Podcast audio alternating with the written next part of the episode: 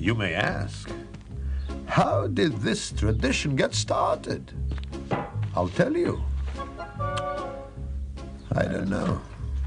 But it's a tradition. And because of our traditions, every one of us knows who he is and what God expects him to do.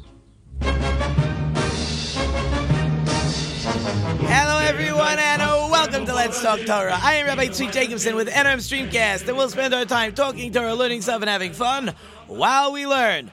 You can always send your questions and comments to our mailbag at Let's Talk Torah at gmail.com, and of course, I will answer as many as I can. Um, for those listening out there, um, and everything is timely, of course, um, the school I represent, Yeshivas Darchei Torah, um, is having its annual raffle. We're actually in our matching, uh, um, every dollar is matched. And if you go to my webpage on the site, um, there's a donate button there somewhere, and you hit that donate button, it'll bring you up um, the raffle and all the prizes. You got a couple days left to uh, buy some raffle tickets for a very, very worthy cause. Or you could just go to YDT raffle com, and again, it'll come up right there, and that would be greatly appreciated. Uh, if you've been outside recently, you'll know the weather is just crazy. I walked in today without a coat, and I'm a coat person. I get cold, and here we are deep in January, and I was able to not wear a coat. This is not my kind of winter weather. I live in Michigan. My son lives in Florida. He needs heat. I need some nice snowy weather on the grass, not the streets. We want to drive safe, but at least on the grass, take the kids out by recess, play in the snow, build snowmen, go sledding, get ready for my trip up north. Uh, we're going up north, but but I don't think we're going snowmobiling. I don't think they have snow, which is really terrible. First of all, because we love snowmobiling, and it really hurts the economy uh, up in northern Michigan when they can't really go snowmobiling. So that's uh, that's a sad thing. But in any case, um, with this week's Torah portion upon us, it is really time to talk Passover. Even though Passover is not for another uh, uh, two and a half months, so don't tell my wife. These the, the wives get a little nervous when they got to start cleaning for Passover and cooking, because the husbands get to show up and just run the show, and we don't do the cooking and cleaning. I know she told me this morning. In any case, um, one of the um, uh, what's the right word to use? I guess a focal point of the Seder is the number four, that magic number four. Four cups and four sons and four questions and um, a couple other fours come up. Uh, but it all comes because of this week's Torah portion. The end of last week's Torah portion, Moses had come to Pharaoh and he had told, told Pharaoh it's time to let the Jews go. And maybe we'll just talk about that for a second.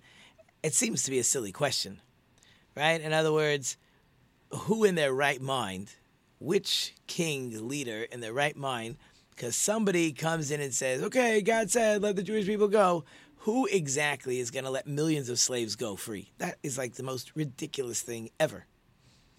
Certainly in those days, you know, with nothing behind it, with no uh, groundswell that it's a horrible thing to have slaves, no one in their right mind would let millions of slaves go free because somebody comes in and says, you know, you should let the Jews go free because God said so. Like, why? It's very interesting. So we know because the plagues start in this week's Torah portion blood and frogs and bugs, all, you know, we had some stuff in school with that today. You know, the kids, they, they love this stuff. So, but the plagues were a punishment to Pharaoh for enslaving the Jewish people. But really, Pharaoh has a very good claim. He says, Come on, God, you told Abraham that the Jewish people would be a land that's not theirs and they'd be slaves for 400 years.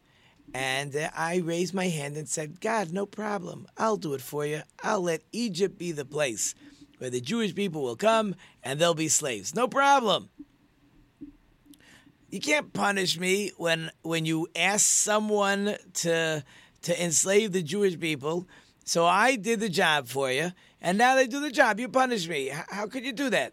Seems to be unfair, and Pharaoh would seemingly have a very good claim. So that's what was taken care of in last week's Torah portion. Moses comes to Pharaoh and says, Look, Pharaoh, if you're going to claim that you're just doing God's work, so God said, um, You're done, and it's time to let the Jewish people go. So if the only reason Pharaoh was being such a good guy to help God out by enslaving the Jewish people, so Moses comes and says, Okay, Pharaoh, you know, the job's over. Let him go. And if Pharaoh would have let us go, that would be, for the most part, the end of the story. No plagues. What would he plagues for? To let us go. Once Pharaoh says, I don't even know who God is, which is what happened in last week's Torah portion. So um, that's it. You don't know God. Obviously, you didn't enslave the Jewish people because God said so. You obviously did it because you want to and you like the idea of having millions of uh, slaves. So great now that you're not going to let them go, the punishments will begin. That leads into this week's Torah portion. The problem was that the Pharaoh said, How are all these slaves, where do they have time to even think about going free? To even think that God wants them out of my country? Must be they're lazy and they're not working hard enough. I will help them. So he gives a decree no more straw, they got to get the straw themselves and the same amount of bricks all that good stuff. So, interesting enough, Moses complains to God. And Moses says, God, come on, you sent me down here to take him out. And instead of something good happening, life got much worse. How could you do that?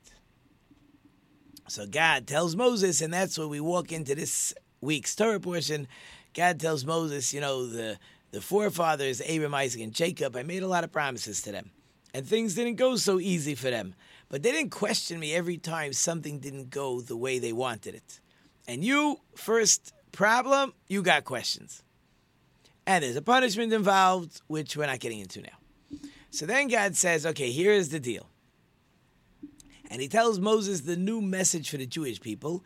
And the new message has these five famous phrases. Really, four. It's the four phrases of redemption there's a fifth one which is debatable. What are they?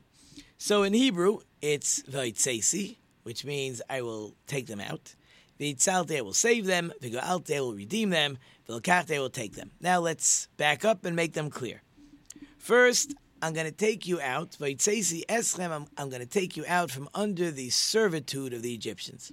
Sounds like, by the way, I'm going to take you out of Egypt. The second one is Vitzalti, I will save you from the hard work. We'll get back to this. Third one is I will redeem you. Okay, that's easy. And I will take you as a nation. So let's take it slow. First things first, so when did these four th- phrases take place? Same time, not the same time, around the same time. What happened? So the rabbis explained, I will take you out does not mean out of Egypt. I will take you out is just eschem from under the slavery. I'll take you out from under the hard work. The hard work has to stop. When did that take place? So there's different answers, but they're all pretty similar. Um, once the third plague hits, there's no more hard work. Why? The third plague was the lice, that all the dust, all the dirt turned into bugs which is pretty horrible if you don't like bugs. I know in my house they call me whenever they see centipedes, and we discuss. I, th- I say spiders are good. They don't like spiders. Okay, fine. So that this plague of either lice or bugs, it, it the dirt turned into bugs.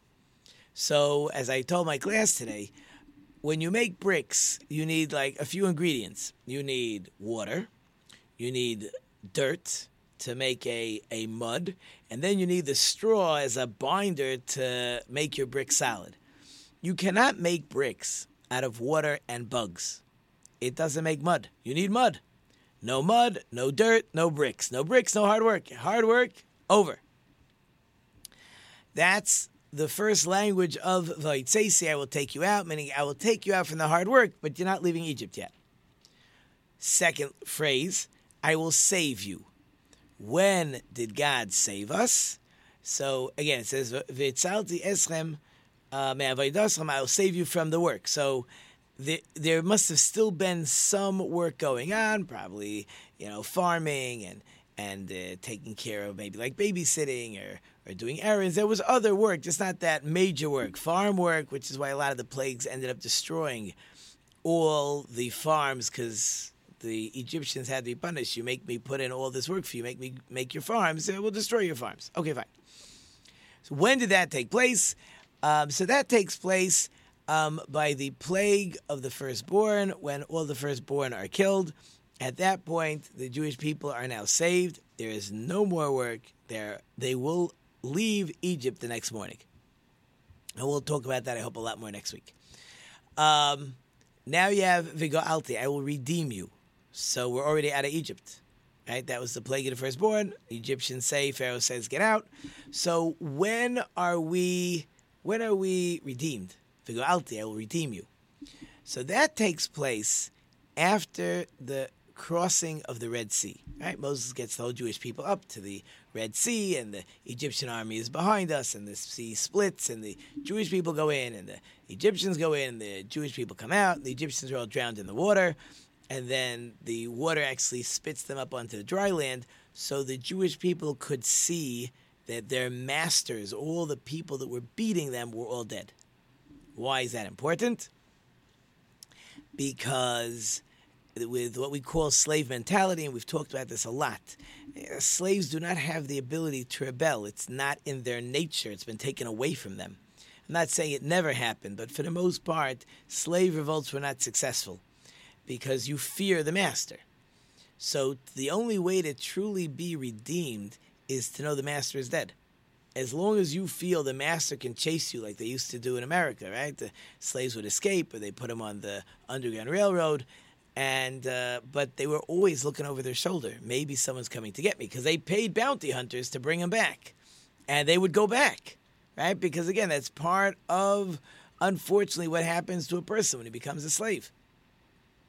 So to be fully redeemed, we need this level called of Vigoalti, where we're redeemed, and the masters are all dead. And after those three, then Vilakarti, then God will take the Jewish people as his nation. How does God, God take the Jewish people as his nation? That's when we receive the Torah by Mount Sinai. So that's a, a quick overview of these four phrases. There's a fifth one. We'll try to get to that one soon. Okay. But now I want to back up a little bit because there was an interesting question that I saw, and the answer is beautiful. The, the phrases seem to be out of order. In other words, the last two we get, that seems to be okay, but the first two, that I will take you out from the slavery is the first one, and I will save you from the work, I would have switched it, which is why I didn't write the Torah, right? Now, as I would have said, first you're going to save me from the work, then you'll take me out from the slavery. Why do you say I'll take you out from the slavery? This is the Chiddush this question. Why do you say I'll take you out from the slavery first and then say I'll save you from the work? It just seems to be out of order. So, so the idea is like this: the, the story is told. There was a king, and uh, he had a son, and the son, you know, he was a spoiled brat. He grew up in the king's palace, money has no meaning to you. You have whatever you want, served hand and foot. So the king wanted the son to get a feeling of what the world was like. So he throws him out of the palace and he has him hang out with a bunch of beggars. A year later, the king uh, searches for his son, who's become a professional beggar, whatever that means. And he's brought before the king, and the and the and he asks his son, "So, do you need anything?" So he says, Yeah, you know, the bag that I use to hold all my money that I collect, you know, all those pennies and nickels and dimes, it's got holes in it. It it's money slips out of it, and and when uh, those two pennies fall out, it kills me. So if you could give me a new solid bag, that would be like fantastic. And the king is sitting there, and he's saying, "Look what happened to my son. He's he's been out of the palace. He's been in a environment of poor people and he for completely forgot where he came from. He's lost all his values. All he can think of is how can I make sure to hold on to a couple dollars? Because that's what happens to people when we're in a hard situation, we forget who and what we are. So first things first, right? The to, to answer our first question, then we're gonna take this story a little bit further. But first things first, you got to get out of the situation.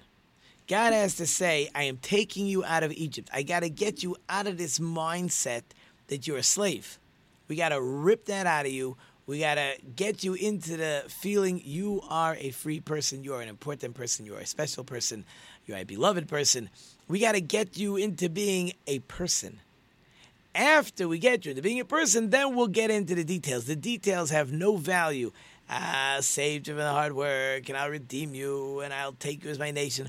Those have no meaning, no value, till we can get you from being the slave, or in our story, the beggar, to being back the king's prince, which we are with a king's prince. Till we get that feeling inside of us, everything else has no value. Which, by the way, on a, on a, on a second point of this story, is we got to remember this ourselves a lot of times. You know, we uh, we we get, we get jobs and we're out there working and and uh, nine to five. You're lucky. I guess some people they're working at home all day long. I don't know what their hours are and if their hours are, whatever they're doing. You know, sometimes we get so involved in the work that the work becomes who we are, and everything else has no value. If you listen to the last show, which if you didn't listen, go back. We had a great interview with uh, Karen Redlick, and I asked her who she was, and the first words out of her mouth were, "I'm a mother." And we were talking about some of the things she did. She retired for eight years as a social worker to take care of her kids, and she said that was my favorite job.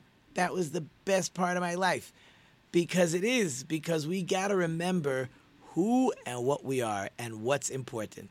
Our family is important. Our spouses are important. Our relationship with God is important. Yes, we need a job we need a way to earn a living so that we can do all the things we want to do with our family and all the things we want to do with our spouse and have a relationship with God. Of course, we need an income so we can do all these things.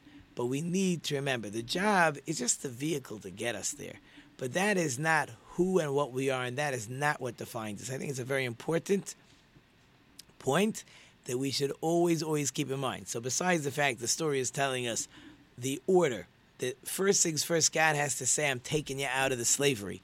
Because until you have slavery out of your system, I can't do anything else for you. I can't make you into my people. I can't redeem you. I, I can't do nothing because you, you have the wrong mindset. So, besides that, that's now we've got the straightforward answer to what's the idea of this order. But the story also reminds us like the king's son, the prince who became a beggar. And when he goes home, he forgets who he was. He's just concerned with his day to day, like, I got to hold on to my pennies. Instead of saying to his father, his father says, What do you need? I mean, what do I need? I need you to take me off the street and let me come back home. That's what I need. Right? You got to know the right answer. So, again, sometimes we get so tunnel visioned and we forget who and what we are. Don't forget who and what you are. You are a special, important, beloved person. And if you forget that, that when the question is asked that uh, what do you want, you get into the unimportant nitty gritty things of daily life when you got to see a big picture. Okay. Um, let's take it a step further. So the fourth phrase is I will take you, I will take you as a nation.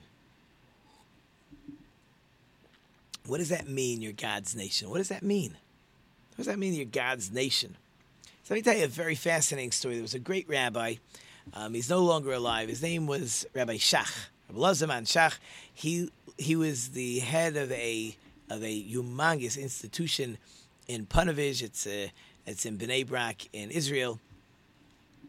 And he was a he was a a tremendous scholar, brilliant person and involved in politics because in Israel, when you become big, you it, you almost have no choice, almost impossible, not fully, but almost impossible not to be involved in politics. Anyways, one day um, they had a group of Air Force pilots. They were coming to meet this Rav Shach. So they come into his house, and again, he's not going to have a fancy house. These people lived in apartments, a few rooms. They'll have a table, and he he has them brought into his apartment He has them all sit down, and this Rav Shach himself is standing. And he's talking to them, and they say, Rabbi, please sit down. No, no, no. I, I, I want to stand in your honor. You defend us, you protect us, you deserve recognition for what you do, and thanks for what you do. So I'm going to stand. And he asked, who is the, uh, who is the captain? And he found out who it was, and he shook his hands. And he says, you know, you, you Air Force pilots, you fly, you, you see more than anybody. You are flying above you see the mountains and the rivers and the forests and the cities. You get a much bigger picture of what the world is. And people would even say, when you're flying out there, you're closer to God. So I have a question for you. Um, when you see the world from a different perspective than the rest of us, do you think about God who created all this? And he let the question sink in. And unfortunately, the answer for all these people was no, they didn't know who God was. They didn't think about that at all. So he says, Now I have another question for you. If you don't think about it, why not? And again, there's science, I'll tell you why. And he shows them in, in, in his little study, that, I mean, his kitchen, I mean, whatever, his dining room, whatever it was, that's where his bookcases were. It's not like he had separate studies and separate rooms and stuff. It was a little apartment. He says, You see these books? all these books are the Talmud and they explain the Torah and they explain the laws and they explain what God wants from us and who God is. And unfortunately, you were cheated out of an education because you can't open any of these books. You won't be able to fathom what they're talking about. You lose out on the beauty of what's inside of them because a terrible disservice was done to you. You were not given the proper education, you don't know where you come from and who you are and how special you are. You don't learn about God in, in, in your public schools. You don't learn God's Torah and God's and the oral law and, and all the medrash and all the beauty behind it. You lost out on that education. You lost out. And that's why when you're flying above and you're closer to God, you don't even recognize that the first thought you should have is, wow, look at this world God made. It's, it's terrible. It's a terrible loss. You were cheated. So Shach says to them that I only ask you for one favor. Don't cheat your children. At least, I'm not saying your children should be religious, should not be religious. That's not even what we're discussing. All I'm discussing is don't cheat your children out of the education that they deserve. And with that, they all left. When they were spoken to later, um, the captain said, "You know, uh, you know, we know who we are. We know where our level of education is. We know how religious we are."